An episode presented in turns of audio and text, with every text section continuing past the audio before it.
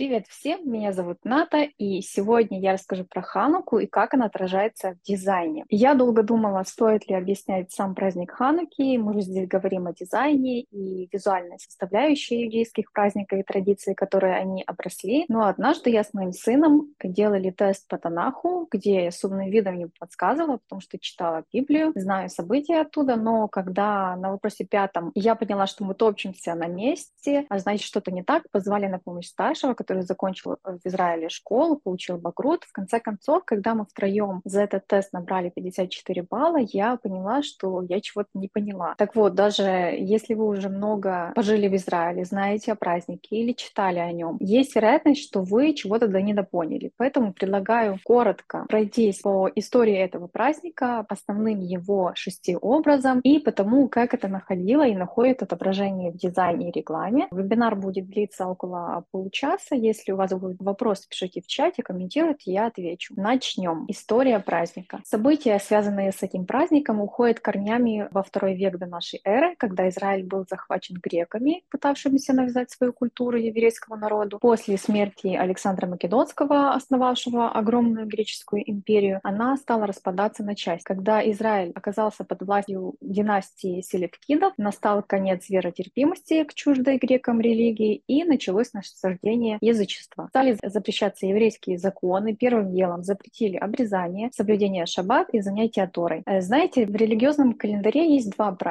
об антисемитизме. Первый — это Пурим, он о таких, как Гитлер, которые хотели просто уничтожить евреев, а Ханука — это о тех, кто хотели уничтожить иудаизм. Потому что греки пошли дальше и в храме, иудейском храме, установили статую греческих богов, приносили в жертву свиней. Также было введено правило первой ночи, когда первую брачную ночь еврейская невеста должна была провести с греческим начальником. Бунт против таких порядков не заставил себя долго ждать. Священник Хашмана из Мадеима возглавил восстание в 167 году до нашей эры, а 5 его сыновей во главе с Иудой Маккаби продолжили начатое отцом. Война с греками велась не за власть, а за независимость еврейского народа от чуждой ему эллинистической культуры. Для более любопытных на этом слайде есть ссылка, где есть объяснение военного корреспондента о том, как крохотные отряды еврейских добровольцев в 600 человек разгромили армию в 2000 отборных воинов мировой империи, и спустя 3 года войны восставшие освободили храм. Первая победа была одержана 25 числа месяца Кислева. И мы переходим к происхождению названия. По одной из версий с этим связано название Хануки, которое можно перевести как Ханукан, отдохнули, достигли покоя 25 числа месяца Кислев. Присвоение буквам определенные числа пошло от кабалы, это такое религиозное течение в иудаизме. По другой версии, ханука означает освящение, очищение. Есть такое словосочетание, как ханукат баит, это когда освящают дом на новоселье, это ханукат мисбах, обновление жертвенника. То есть было возобновлено служение Всевышнему в храме, которым оно не проводилось 3 года, и был освящен жертвенник от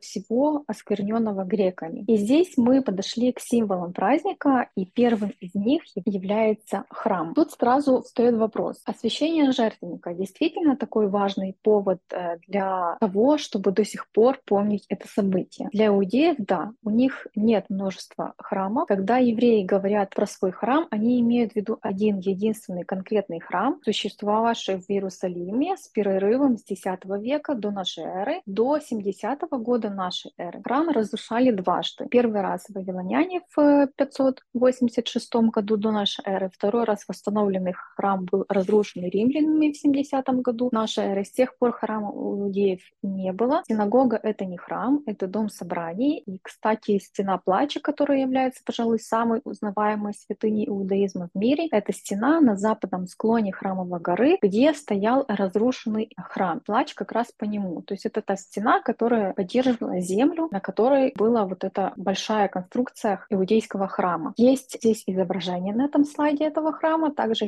есть здесь ссылка с видео. Это такая 3D-визуализация того, какое строение это было. Это очень впечатляющий, я всем рекомендую посмотреть. Так вот, когда греки разграбили, осквернили храм, еврейский народ остался без своей главной и единственной святыни, игравшей в его жизни, в жизни народа огромную роль. Поэтому возвращение храма под контроль иудеев и его освящение заново, оно перезагрузило религиозную жизнь еврейского народа. И это было для него огромным событием. После освящения храма восстание Маккавеев длилось еще несколько лет, но самое главное событие, заслуживающее установления праздника, уже произошло. И мы подошли ко второму символу. Это кувшин. Чудо Хануки связывают со следующим событием. Согласно преданию, когда иудеи изгнали своих врагов из храма, оказалось, что греки осквернили масло, предназначенное для храмовой меноры, сломав печать первосвященника на всех кувшинах, и восставшие нашли только один кувшин с целой печатью. И так мало ритуального очищенного масла хватило бы только на один день горения меноры. Менора — это такой храмовый семисвечник, необходимый для освящения храма. И повис вопрос, зажигать или не зажигать. Но они сделали свой выбор, потому что в жизни никогда нет полной картины мира, и они зажгли. И вот здесь действительно случилось чудо. Масла хватило ровно на 8 дней горения, то есть на тот срок, который нужен был для того, чтобы они изготовили новое ритуально очищенное масло. Что есть это, если не чудо? Изначально праздник Ханука — это был будто бы просто символ военной победы, но с этим фактом о масле он прошел переосмысление. В чем? Что чудо на самом деле — это такая синергия человека, его выбора, решимости и Всевышнего, мощных сил, которые помогают дальше продвигаться и двигаться. Потому что они решили зажечь менору в храме без окончательной победы, то есть война продолжалась еще несколько лет. Так вот, кувшин — один из символов праздника. Изображение кувшина сейчас упростилось до разных форм.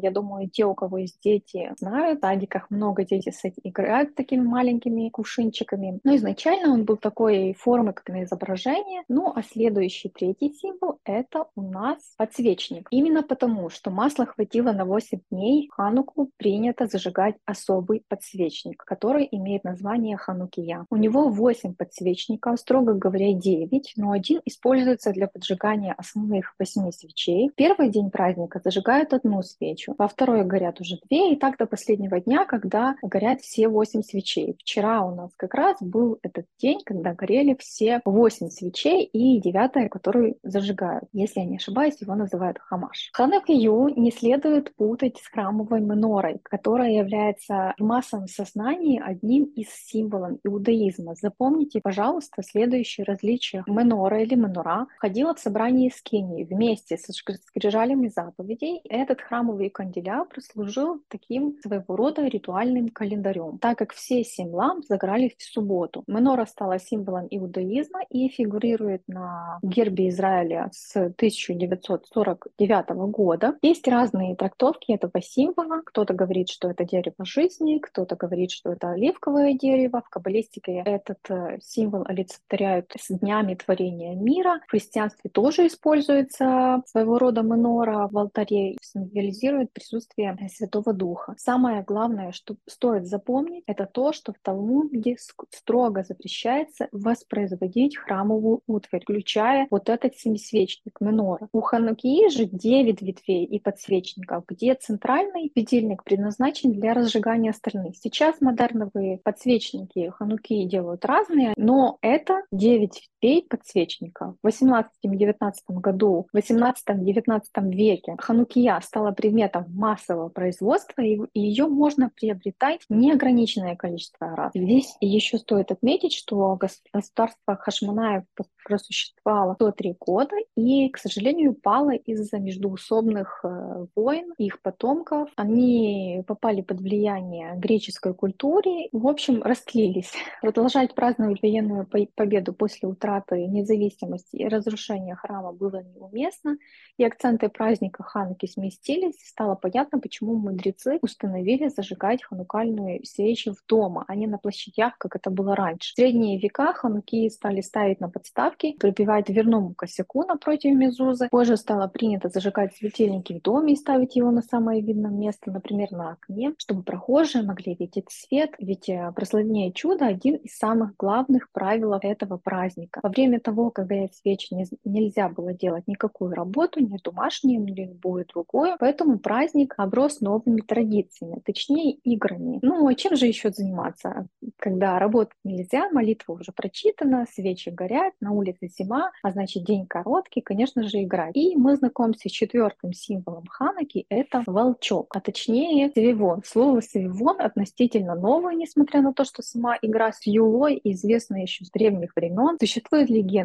о тех же временах правления греков, когда они запрещали многие еврейские обычаи, о которых я упомянула в начале. Так вот, еврейские мальчики запрет на изучение Тор обыгрывали как раз игрой волчок, чтобы их собрание не заподозрили. Когда приближались недруги, мальчики прятали свитки Торы и доставали волчки и играли, как обычные дети это делают. Ученые же говорят, что антикварная юла периода Римской империи была найдена на острове Сардиния. Первая юла, то есть в Италии. Спустя 1000 лет игра перекочевала в Германию, где ашкеназские, европейские и евреи приняли ее в свой репертуар наравне с шашками, шахматами и картами. На идише свивон называется дрейдл, на арабском форфара. Все эти имена обозначают вращательное движение свивона. В те времена свивон была игрой на удачу, своего рода античной рулеткой. На каждой из 4 граней значились грош или проигрыш, а также сумма выигрыша. Участвовавшие делали свои ставки, а затем каждый по очереди бросал свивон, крутил его. На гранях свивона были выцарапаны буквы N, G, H и S. И буква N по-немецки — это «нихт», означало, что игрок ничего не выигрывал. Буква G по-немецки означала «га», означало, что игрок получает все. Буква H по-немецки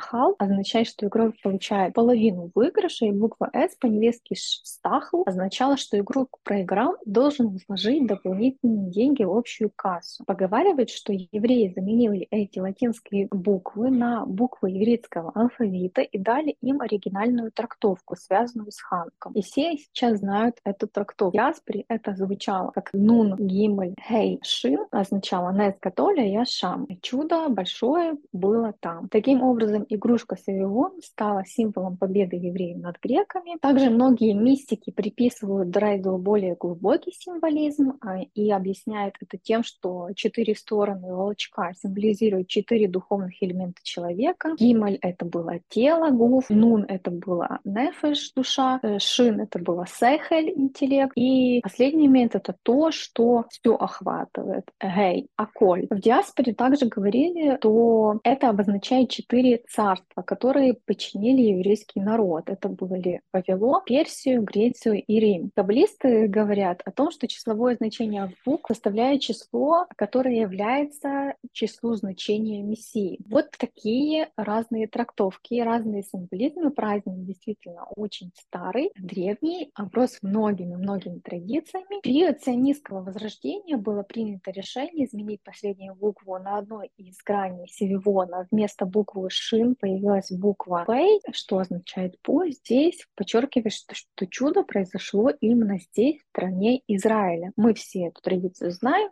и на наших свивонах в Израиле везде это так и написано. В традиционном свивоне в качестве ставок шли ханукальные деньги, и это 5-й символ Хануки — ханукальные деньги или дмей ханука. Это монеты, которые давали детям в дни праздника. Ханукальные деньги использовались, как правило, для игры свивон, что приносило детям особую радость. Помимо этой, у ханукальных денег была и образовательная функция. Таким образом, детей учили отделять десятину по традиции. 10% от ханукальных денег выделялось на пожертвования, приучая детей с раннего возраста жертвовать малоимущим. Некоторые родители предпочитали дарить детям не деньги, а подарки, разные сладости, шоколадные монеты. У евреев Багдада было принято раздавать детям пирожные, сладости, специальные ханукальные книжки с рассказами о чудесах Хануки, поздравлениями, молитвами к празднику. В наши дни деньги чаще всего заменяют шоколадными монетами в обертках из фольги. Мы очень часто видим это в супермаркетах за доллар долгое время перед Ханукой начинают продавать такие мешочки с этими деньгами. Вроде как и традиция соблюдена, и детям лакомство. Говорят, что Дмэ Ханука связана также с адаптацией Хануки от Рождества для тех же евреев, которые жили в диаспоре, вокруг которых было приблизительно в это время подготовка к празднику Рождества. Так вот, чтобы еврейские дети не чувствовали себя ущемленными, чтобы они не оставались без подарков, была вот такая вот адаптация, и им дарили эти деньги. Ну и последний символ Хануки, шестой, это, конечно же, еда. В еврейских общинах в диаспоре на Хануку готовили блюда из теста, используя большое количество масла в память о чуде с кувшинчиком елея, о котором мы поговорили ранее. Одним из классических ханукальных блюд это картофельные оладьи. В русской традиции именуемые дранники, в украинской традиции на них говорят деруны, в еврейской это латкес, в Израиле это блюдо называется левивот. Оно также готовится на масле, что в очередной раз напоминает о чуде Хануки. В Йемене после зажжения свечей было принято есть всевозможные блюда из разных круп, жареные бобы. В еврейских общинах Венгрии было принято также есть жареный черный хлеб на масле и с чесночной такой затиркой. Это была такой своеобразной защитой от христианских соседей, праздновавших в это время Рождество. На сегодняшний день точным признаком, по которому можно определить скорейшее приближение Хануки, остаются, конечно же, пончики. Сувганийот — оригинальное название ханукальных пончиков. Корень слова, конечно же, сувгания.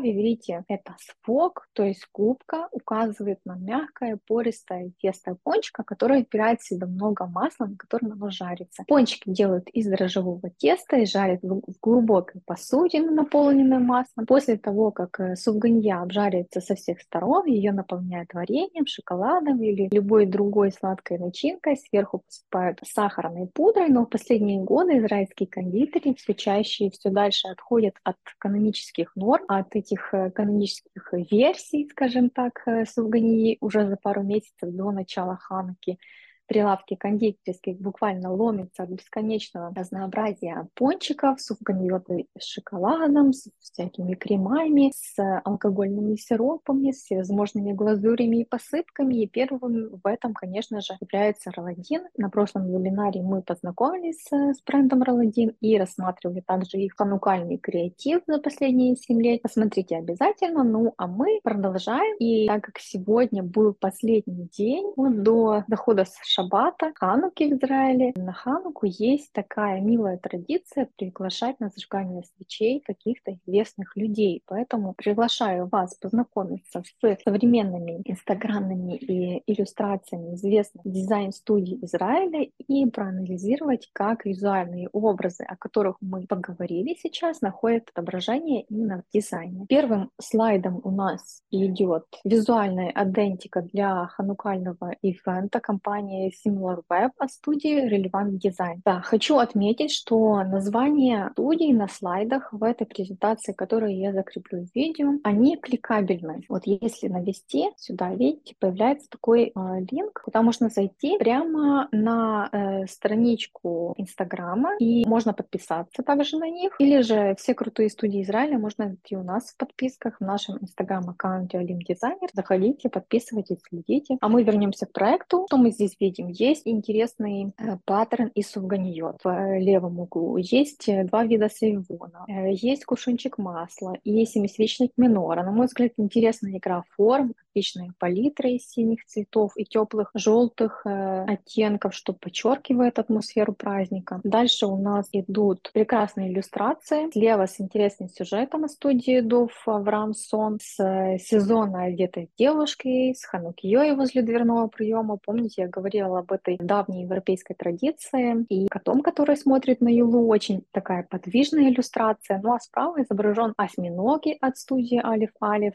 Дальше будет больше их работ. Такое прекрасное обыгрывание количества свечей хануки и ног у моллюска. Так, здесь уже пончиковые такие изображения, скажем так. Слева от студии Барандика конфетная такая надпись и посыпка. Справа от Шейль Дизайн это персонаж в изобилии сувгани йод таких цветных. Здорово. Следующее изображение. Слева поддерживают тему пончиков. Видим такой графический элемент. И считываем сувганийот от Relevant Design. И справа веселые дети от Дизайн Тель-Авив. Подчеркивает, что это больше детский праздник. К сожалению, взрослым не полагается выходные в эти дни. Дальше идут два изображения от фирмы. Слева с Ханукией надписью «Бати и Длакти» и справа с Менорой елкой, два в одном и поздравлениями с двумя праздниками Рождеством и Ханукой. Об этом шилуве, об этой связке двух праздников я расскажу позже, более подробно. Следующие 6 слайдов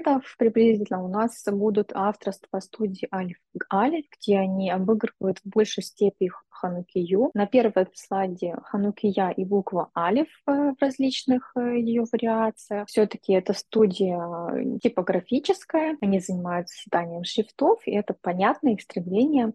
Плюс Алиф — это их символ, их логотип. На втором слайде у нас есть такой 3D свивон в диско-стиле и такие ретро-маяки. Здесь в текстовую надпись плетена Ханукия на иврите и на английском. И последний слайд с тем же свивоном и текстурами слева, и паттерном из Ханукии справа. Два следующие слайда посвящены таким свивонам движений. Такая динамика цветная, прекрасные такие цветные яркие иллюстрации. Ну а дальше идет тема соединения двух разных религий. И смуках или Хану-Крисмас. Это такой неологизм про культуры, относящиеся к слиянию двух праздников Рождества и Хануки. Этот термин был популяризирован в декабре 2003 года благодаря американской телепрограмме The OC о подростках и меняющемся мире. Кто посмелее, как Дизайн Тель-Авив, изображает Санту, который сжигает Ханукию, как на изображении справа. Но обычно обыгрывают образ первого оленя Санты, Рудольфа и той же Ханукии, как у нас есть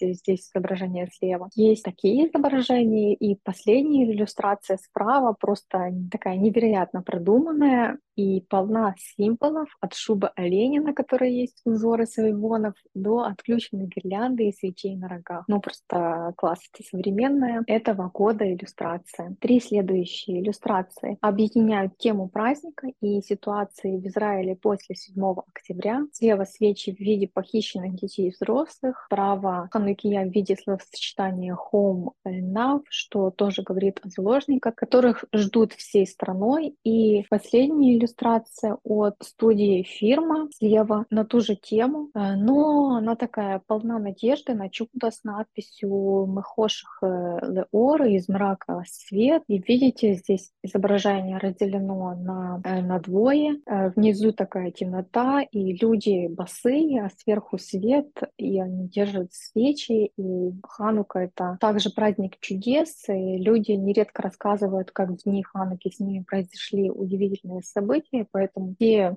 верят, ждут на ханукальное чудо. Справа также есть публикация от Дизайн Тель-Авив этого года.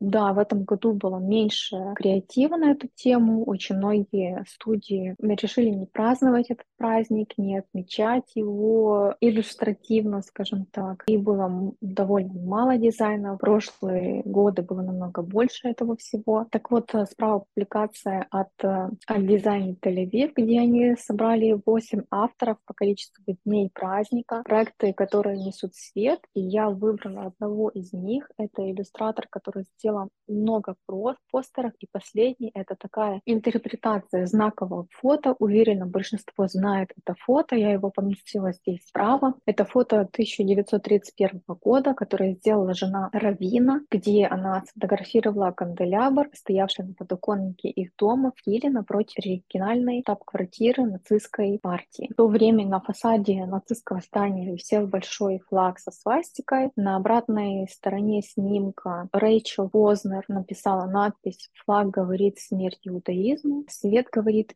иудаизм будет жить вечно». Бежав в Израиль в 1933 году, с семья взяла с собой эту ханукию, ну а иллюстратор в той же композиции, он сменил флаг нацистов на флаг Хамаса. Ну а чтобы не заканчивать на такой минорной ноте, все-таки в Израиле всегда стремятся к мажорным. На последнем слайде и представленный сувгань от израильского журналиста Умри Фанштейна в сотрудничестве с искусственным интеллектом и программой Мичорни. Изображение прошлогоднее. Таким образом, он взывал кондитерской Роладин, что они делают уже неактуальные дизайны, и стоит обратить внимание на футуристические дизайны. Ну а мы подводим итоги. Ханука — один из самых ярких, светлых праздников еврейской традиции. Праздник всегда выпадает на зиму, когда дни короткие, ночи длинные, света становится все меньше, природа погружается в такую темноту, период, который особо остро ощущается в холодных регионах, местах расселения еврейской диаспоры, и тем ярче и радостнее